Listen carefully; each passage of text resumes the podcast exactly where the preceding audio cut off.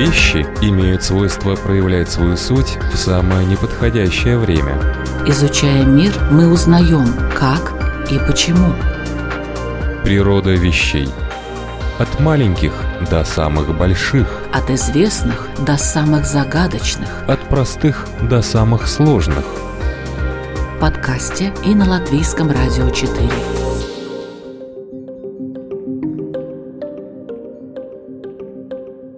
Приветствую вас, любители узнавать новое об уже известном. В эфире Латвийского радио 4 или в подкасте, где уж вы нас слушаете, программа «Природа вещей». У микрофона Людмила Вавинска. И сегодня о том, что всех нас ждет, хотим мы этого или нет, то есть о старости – но о какой старости? Мало кто хочет представлять себя дряхлым стариком с согнутой спиной и палочкой, грустно бредущим по дороге. В 21 веке в цивилизованных странах есть все возможности для того, чтобы продлить время активной жизни без этих удручающих подробностей. Есть целые направления в медицине, физиотерапии, психологии и так далее, которые помогают отодвинуть так называемый критический возраст – но кто занимается этим комплексно, последовательно и без сильной увлеченности каким-то отдельным способом? Что же такое здоровая жизнь в зрелые годы и от чего она зависит? Спросим об этом сегодня в программе «Природа вещей» у доктора медицинских наук профессора Александра Каукианина. Добрый день. Добрый день, Людмила. Добрый день, дорогие радиослушатели. Возможно ли вечная жизнь и сколько нам отмерено? Конечно, все мы хотим прожить подольше. И вот те, кто занимаются вопросами продления жизни, очень щедры в своих обещаниях. Можно прочитать и услышать, что человек рассчитан на 100 лет, на 120, на 140 лет нормальной жизни и так далее. Кто больше? И вот для принципиального доказательства возможности вечной жизни приводят нестареющих акул, колых землекопов и другие столь же близкие нам по строению и образу жизни животных. Но меня всегда интересовал вопрос, а сможем ли мы вести такой же образ жизни, как, например, четырехтысячелетняя секвоя? И все-таки от чего же умирают эти бессмертные существа? Между тем, еще с 1961 года известен предел Хейфлика. Клетки человека не могут делиться более чем примерно 50 раз. Ну, исключение опухолевой клетки, они бессмертны. Для растений этот предел может доходить до 100 делений, но все равно же, но не до бесконечности. Вот этот закон отрезвил сторонников клонирования. Многие из вас, наверное, помнят. Лет 15 назад было очень много шума, ажиотажа вокруг клонированной овечки Долли, которую вырастили из взятой материнской клетки. Казалось бы, потом мы возьмем клетки у этой Долли и так далее и тому подобное, и эта овца будет бессмертной. Оказалось не так. Клетка этой овцы уже помнила, сколько раз она делилась, и больше этого предела делиться не станет. Вот это в значительной степени отрезвило сторонников вечной жизни.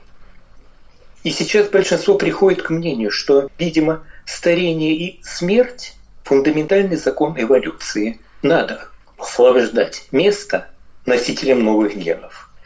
И вот в мире проводится огромное количество исследований по преодолению этого барьера Хейфлика и увеличения продолжительности жизни – Практически каждую неделю в специальной литературе появляются сообщения о том, что вот разработано новое лекарство, которое, держитесь крепче, позволяет продлить жизнь мышей аж на 3%.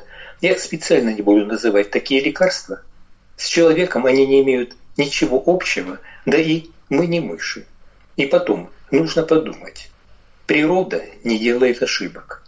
Если мы чего-то не понимаем в природе, в эволюции, то, видимо, наши знания пока ограничены. И вот как ни странно, от простого увеличения длительности жизни не выиграет ни общество в целом, ни отдельные индивидуумы.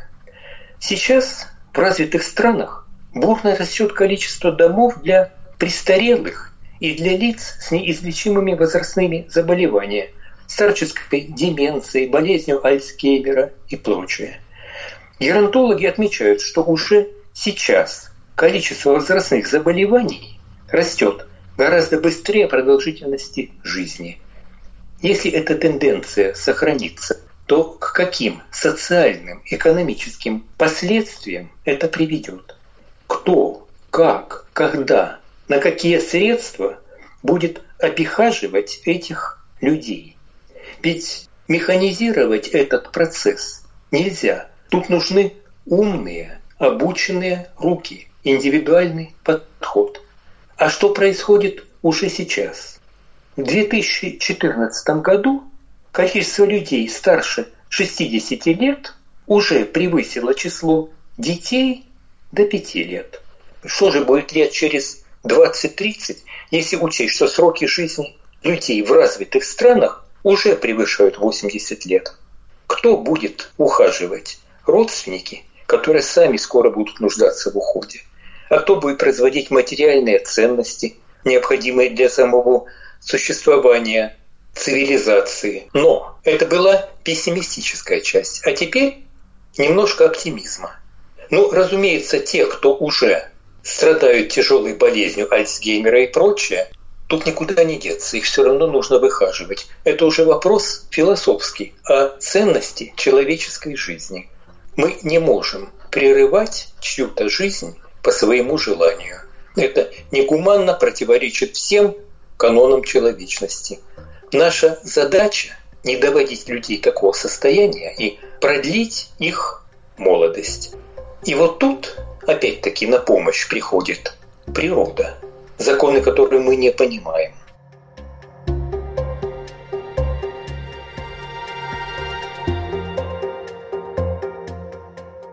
У природы нет так называемого гена смерти, который выключал бы нас за ненужностью в тот момент, когда мы ей больше не нужны.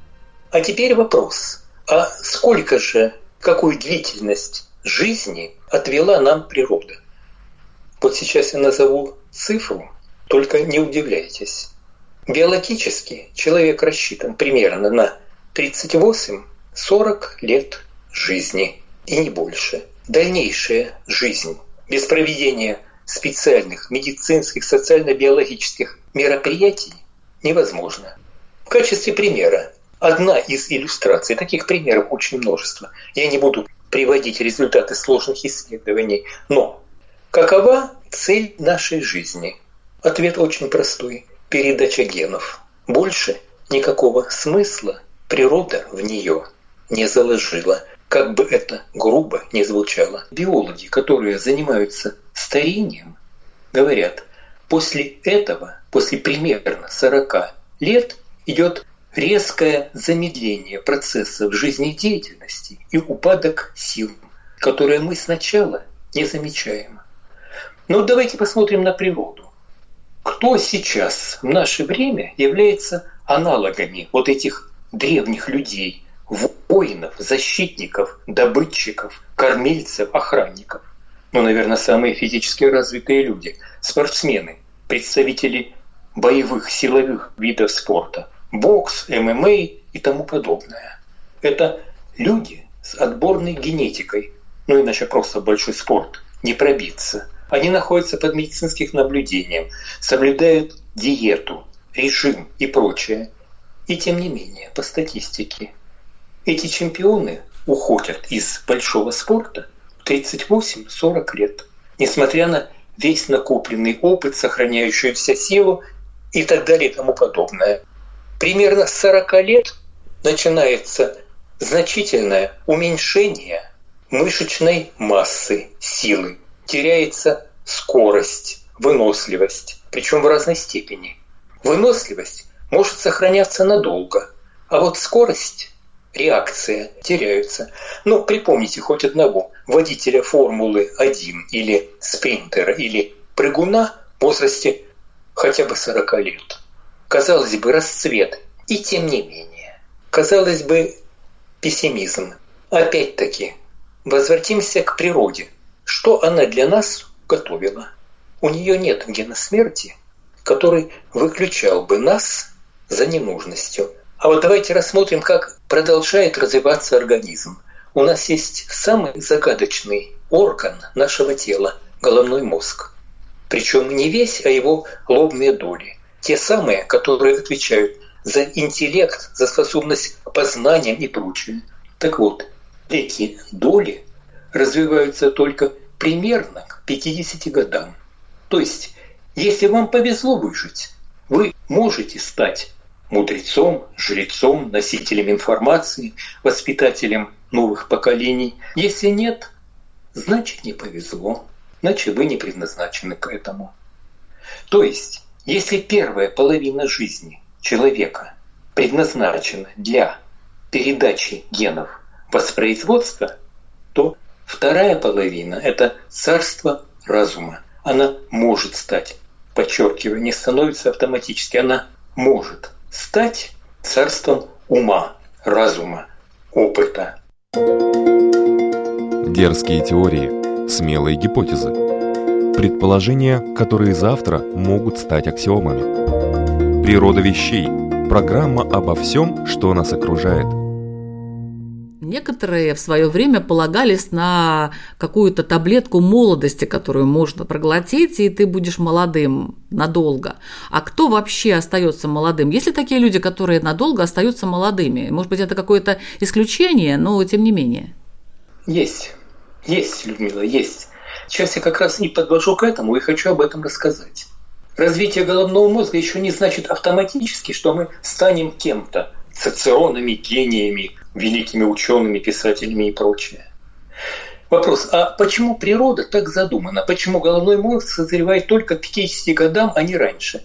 Ведь смотрите, сочетание мощных мышц реакции и головного мозга дало бы нам огромные преимущества в выживании. А почему же мозг не созревает раньше? Единого ответа нет. Ну, одним из ответов может являться такой.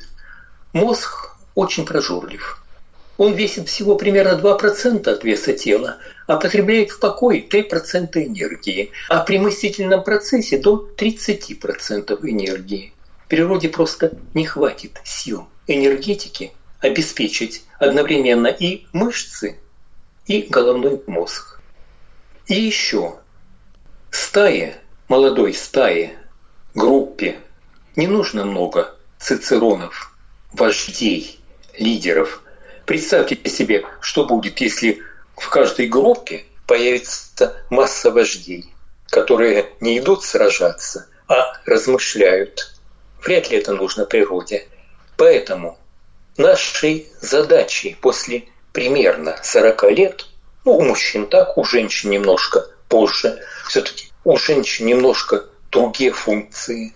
Функции бабушек, продолжение рода, гораздо ценнее, чем функции дедушек. У дедушек есть гораздо меньше чего передать. Слишком быстро меняется мир. А вот функция бабушек с воспитанием внуков, правнуков более продленная, более ценная. Они лучше передают, особенно девочкам, вот эти домашние навыки. И вот оказывается, можно сохранить молодость. Отвечу на ваш вопрос. Таблетки нет и не будет. Если этого не предусмотрела природа, значит этого нет. Пример. В Соединенных Штатах сейчас продолжительность жизни среди обеспеченного белого населения составляет примерно 83 года для мужчин, для женщин немножко больше. И она не растет уже примерно 20 лет. Какая бы ни была развитая медицина, сколько бы ни было приемов улучшения качества жизни, сколько бы ни было миллиардеров, которые тратят, как описывается, по миллиону в год на поддержание функции жизни, продлить жизнь больше этого не удается и вряд ли удастся. А вот теперь, что же надо делать, чтобы прожить не просто дольше, а прожить активно, будучи не мумией с черепашьей шеей, а, скажем, не молодым джентльменом или дамой, которые наслаждаются всеми благами жизни, которые воспринимают эту жизнь, ну и которые способны иногда позволить себе отклонение от того, что называется здоровый образ жизни.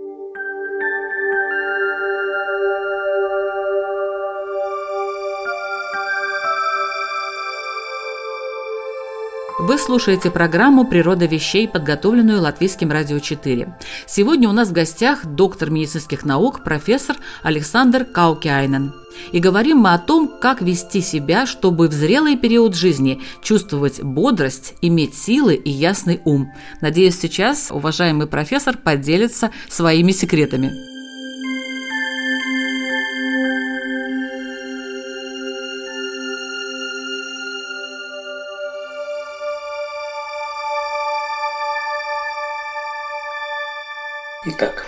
Дурной пример приводить себя, но тем не менее, мне сейчас 75 лет. По физическим и психологическим тестам примерно 40-45 лет. Я продолжаю работать практически с прежней интенсивностью, полон энергии, планом на будущее и пока не собираюсь прекращать свою деятельность. Так вот, если этого добился я, вовсе не атлет, не спортсмен – не обладающий хорошей наследственностью. Уверяю вас, этого может добиться практически каждый, кто этого захочет, будет для этого что-то делать и будет знать, что делать. Единых мер нет, но есть направления, которых нужно придерживаться. Наше здоровье и долголетие базируются на пяти основных моментах. Это наследственность, физическая активность, психологическая активность, питание и наличие или отсутствие заболеваний. Начнем по порядку. Наследственность. Тут мы сделать ничего не можем. Скажу лишь одно. По современным представлениям, прожить больше 85 лет без хорошей наследственности невозможно. Примем это как данность. Следующее физическое развитие. Я его поставлю прежде всего, почему, чуть попозже объясню. Вот сначала давайте ответим на вопрос. Где мы живем? Можно ответить по-разному. В стране, в доме, в городе, в квартире. Правильный ответ один. Мы живем в нашем собственном теле. Это единственный дом, который дан нам один и навсегда раз, вместилище нашего мозга, носителя нашего разума. И без него жизнь просто невозможна. И вот то, сколько и как мы проживем, зависит во многом от того, в каком состоянии будет этот дом. Будут ли у него прочные надежные стены, крепкая крыша, которая защитит нас от всех превратностей судьбы. И еще, будет ли в этом крепком доме, в этом замке работать функциональные службы, водопровод, канализация, вентиляция и прочее. Так вот оказывается, что эти функции поддерживаются разными группами мышц и разными упражнениями. Сила, крепость поддерживается прежде всего силовыми упражнениями на так называемые белые быстрые мышцы. Вот как раз это и обеспечивает нам крепость, силу уверен в своих силах. Беда в том, что сила этих мышц уменьшается очень быстро. Примерно с 40 лет без поддержки она уменьшается примерно на 2% в год. И развивается так называемая недостаток мышечной системы – саркопения. Это одна из шести причин смерти, самых частых причин смерти, после 80 лет. Ну, например, все вы знаете – если человек упал и сломал шейку Петра в возрасте больше 70 лет, то 90% что он больше не поднимется с постели и умрет. Вопрос, а почему? Ведь, казалось бы, всего-навсего перелом кости. Мышцы не работают. Уменьшается экскурсия легких, уменьшается вентиляция и кровообращение в легких, застой крови, воспаление, смерть. Поэтому физические упражнения силовые физические упражнения в зрелом возрасте обязательны. И сейчас это становится почти аксиомой. И возникает вопрос, что значит силовые упражнения? Вы что, порекомендуете бабушке в 60 лет заниматься со штангой и гантелями? Ответ – да. Просто гантели и штанга бывают очень разными. У меня есть пациенты в возрасте 70 лет, женщины, которых мне удалось убедить заниматься этим. Для них и гантели в 2-3 килограмма уже большой вес. Но они буквально воспрянули. Потому что работа этих мышц оказывает животворное действие и на обмен веществ, и на головной мозг.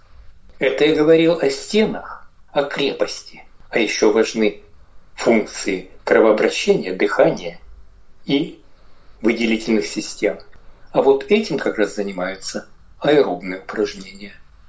Простейшие из них – ходьба и бег. Кстати, бег я не рекомендую начинать в зрелом возрасте. Ходьбы достаточно. А еще лучше велосипед. А еще очень неплохо, но не абсолютно, плавание. То есть длительные, но относительно равномерные нагрузки. Вот сочетание этого позволит вам держать тело в норме. Дерзкие теории – смелые гипотезы, предположения, которые завтра могут стать аксиомами. Природа вещей – программа обо всем, что нас окружает. С телом более-менее понятно, но а что делать э, с нашим мозгом, с психикой? А что делать с психикой? Все мы знаем примеры людей, которые заняты активным умственным трудом. Это артисты, ученые, те же хирурги, которые практически не уделяют внимания физике, но тем не менее сохраняют высокую творческую активность очень долго. Вот эта психологическая активность является мощнейшим стимулятором. Она поддерживает нас на плаву. Что я порекомендую людям интеллигентного труда, которые всю жизнь занимались собственным трудом? Ни в коем случае не бросать начатое. Да, мы хуже, труднее воспринимаем новое, но нужно продолжать то, чем занимались. Для таких людей очень часто выход на пенсию становится первым шагом к быстрому прогрессированию старости. Недавно еще моложавый человек очень быстро превращается в опускающегося старика. То есть этим людям продолжать. Людям физического труда – завести себе какое-нибудь занятие для интеллекта, для мозга. Это может быть все что угодно, вплоть до коллекционирования марок, вплоть до изучения языка, вплоть до разгадывания кроссвордов. Сейчас очень, кстати, помогают электронные игры. Как не смешно, но все вот эти электронные игрушки очень поддерживают активность мозга. Итак, мы разобрали физику, психику, питание. Роль очень большая, но я поставил ее только на третье место. Почему? В конце концов, мы едим для того, чтобы жить, а не живем для того, чтобы есть. Я понимаю, физическая активность, какие-то интеллектуальные занятия. Ну а почему питание стоит на третьем месте? Ведь оно, по идее, для всех, по-моему, у нас обычно стоит на первом месте. Ведь от питания очень многое зависит. Да, очень закономерный, хороший вопрос, который для многих будет странным. Дело в том, что не только, на мой взгляд, в настоящее время мы уделяем питанию слишком много внимания. Существует так называемая Гарвардская школа диететики, которая во главу всего ставит нашу физическую активность. И вот только на основе активности можно строить правильное питание. Но невозможно прописать нормальное питание я не употребляю слово диета, я его не люблю. Диета – это нечто компанейное, кратковременное. Именно питание. Питание должно исходить из потребностей нашей жизни, из образа нашей жизни. Невозможно прописать одно и то же питание, скажем, работнику физического труда и ученому, который проводит время за письменным столом. И еще, в настоящее время питание меняет свою социальную значимость. В конце концов, по калориям, я уже не говорю о качестве, мы худо-бедно всегда сможем себя обеспечить. Так вот, питание становится иногда социальной отдушкой. Оно приобретает самостоятельное значение, гасит стрессы, мы заедаем стрессы и так далее и тому подобное. Могу порекомендовать одно. Никаких резких перемен питания по сравнению с тем, что было в молодости, делать не надо. Можно несколько уменьшить колораж, можно несколько увеличить количество овощей, это связано с ослаблением работы кишечника. Но ничего нового вводить или исключать прежнее не нужно. В зрелом возрасте организм уже приспособился к тому питанию, которое он получал практически всю жизнь. И резкие перемены чреваты перестройкой. А это в зрелом возрасте не всегда хорошо и не всегда проходит бесследно. Ну и еще. Иногда очень хорошо себя побаловать. Геронтологи говорят так. Желудок – это тот орган, который из всего организма в старости доставляет нам дольше всего удовольствия.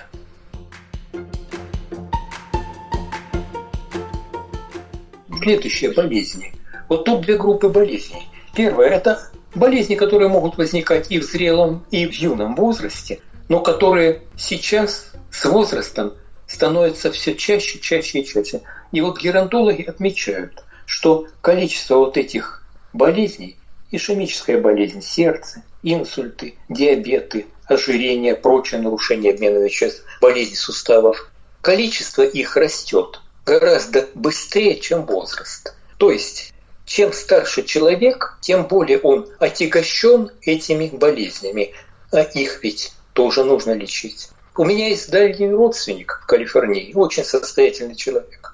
Ему 80 лет, выглядит он неплохо, но я примерно представляю, сколько тысяч долларов в месяц у него уходит на лечение и на поддержание хорошего внешнего состояния. Так вот, Задача практическая для продления молодости – выявить эти болезни как можно раньше и начать своевременно лечить. Потому что, скажем, гипертоническая болезнь в зрелом возрасте резко ухудшает дальнейший прогноз. Это первая группа болезней. К сожалению, есть такие болезни, которые мы лечить не можем. Это болезнь Альцгеймера, старческая деменция – и так далее и тому подобное. Тут мы, увы, пока бессильны. Вот примерно такой приоритет мероприятий, которые позволят нам продлить активную молодость. Еще раз, мне бы очень хотелось, чтобы вашим принципом стало лучше меньше, да лучше.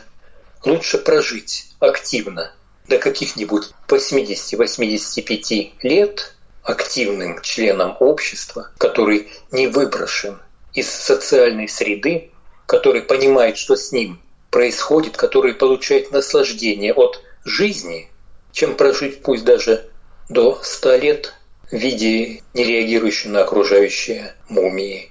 Вы сказали про болезнь Альцгеймера, но ведь есть же какие-то определенные методы, способы, упражнения, каким-то образом отодвинуть эту болезнь, если даже она и предстоит человеку, или облегчить ее? Да, конечно. Это масса упражнений для головного мозга, простейшие физические упражнения. Они достаточно широко рассмотрены в интернете. Любой может посмотреть на них, любой может перенять их и выполнять. Но серьезных доказательств того, что они отодвигают наступление болезней, нет. Ну, припомните, Альцгеймером страдали Маргарет Тэтчер, Рональд Рейган, уж сказалось к их услугам была лучшая в мире медицина, и тем не менее. Делайте, хуже не будет. Лучше, будем надеяться на лучшее. Хорошо, ну вот э, человек, допустим, задумался. Да, я хочу заниматься упражнениями, я хочу поддерживать активный образ жизни, я не хочу стареть в таком вот прямом смысле этого слова. Вы знаете, я ведь вам изложил только принципы. Для каждого нужен индивидуальный подход, потому что все мы очень разные. Конечно же, можно посмотреть в интернете. Сейчас приводится масса упражнений. Парадокс в том, что подавляющее большинство этих упражнений описываются молодыми людьми, которые просто не представляют себе, что такое возраст 70-75 лет и прочее, уже не говоря о большем.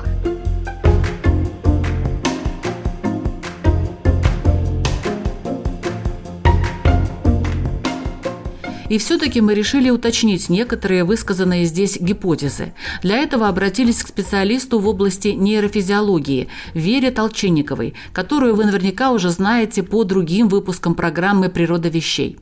Например, вот что она думает по поводу суждения о том, что человеческий организм рассчитан природой на примерно 40 лет, и дальше идет спад во всех функциях. Да, мы можем отчасти согласиться с этим высказыванием. Где-то уже даже с 35-летнего возраста мы наблюдаем снижение важных когнитивных функций. Это скорости сенсомоторной реакции, то, как быстро мы можем реагировать на стимулы, на слова. Это способность переключаться от например, обработки одного вида информации с одной работы на другой вид. Ну, например, с работы на отдых переключаться или переключаться между разными задачками переключаемость. И э, способность тормозить лишние стимулы, не реагировать на неважное. Но все-таки существуют такие задачи, с которыми люди старшего возраста справляются лучше, эффективнее, чем молодые 20-летние. Это, конечно, не задача на скорость ответа. Тут молодые одержат верх. Это задачи на стратегическое планирование или задачи с неполными входными данными, для которых, например, необходимо не принимать решение сразу, а подождать, собрать больше информации. С такими задачами многие пожилые люди справляются эффективнее. Поэтому, да, конечно, эффекты снижения когнитивных функций мы наблюдаем уже с 35 лет. Но это не означает, что мы глупеем или что мы в чем-то уступаем. Наши интеллектуальные способности будут меняться. Мы будем не такими быстрыми, но мы будем способны решать более сложные задачи, требующие больше жизненного опыта. А действительно ли возрастной потолок у человека 85-87 лет? И это причем при хорошем уходе. Я понимаю, что исключения есть, но в целом Возрастной потолок, если мы говорим о максимальной продолжительности жизни, о рекорде, то, конечно, он выше. Есть примеры долгожителей 115, 116 лет. Но до такого возраста доживает малая только. А вот более емкая и важная характеристика – это ожидаемая продолжительность жизни. Это характеристика, которая показывает, до какого возраста доживает половина населения данного пола, проживающая в данной территории. Вот этот показатель, ожидаемая продолжительность жизни, зависит от пола. Мы, женщины, живем дольше, чем мужчины в среднем. Зависит от региона, от страны. Если это страна с развитой инфраструктурой, где медицинскую помощь оказывают хорошо, сразу, то ожидаемая продолжительность жизни будет на 10 лет выше. И чем выше качество жизни, тем меньше разница между ожидаемой продолжительностью жизни для женщин и ожидаемой продолжительностью жизни для мужчин. По этой характеристике можно оценивать уровень медицинской помощи. Но и это еще не все. Ожидаемая продолжительность жизни будет определяться привычками здоровья, так называемым здоровье-сберегательным поведением.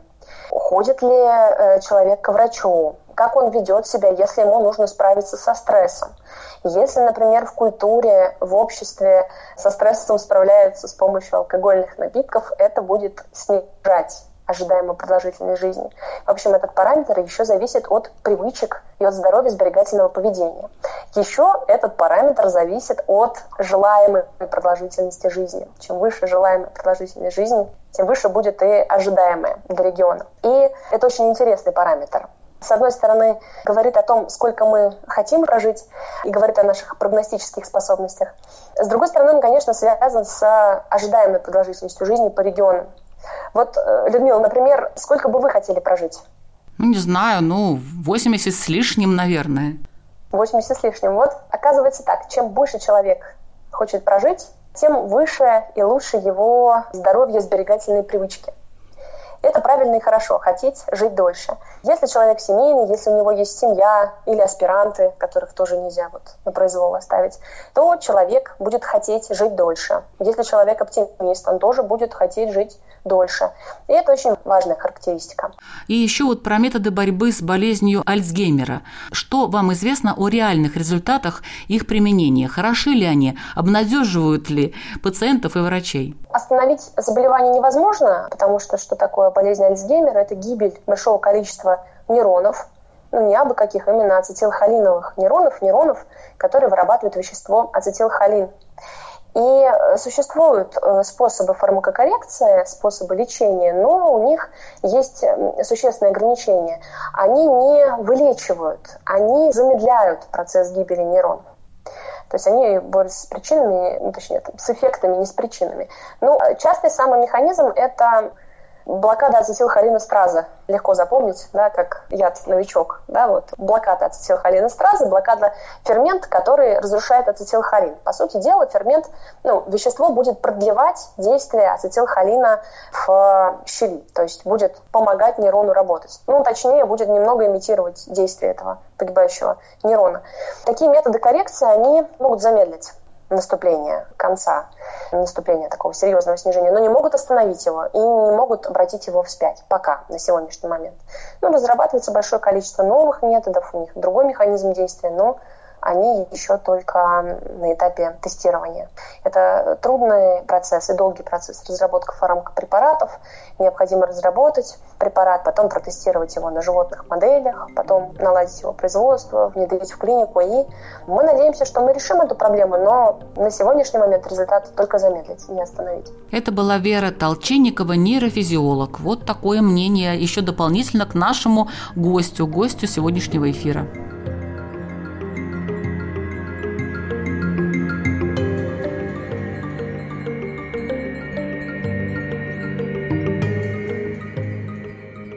Вы слушали программу «Природа вещей». Ведущая Людмила Вавинска, компьютерный монтаж Инга Бедела. Сегодня мы говорили о зрелом возрасте и здоровом организме. Можно ли сохранить силы и ясный ум, когда тебе за 70, 80, 90 и даже 100 лет? Примеры такие, конечно, есть, и каждый из вас их может привести, но они единичные, а хотелось бы... Вот для этого и был записан данный выпуск «Природа вещей», чтобы хоть как-то вкратце объяснить основные принципы долголетней, здоровой, более-менее активной жизни. По-моему, нам это удалось благодаря доктору медицинских наук, профессору Александру Каукианину. Большое вам спасибо, уважаемый профессор. Спасибо, Людмила.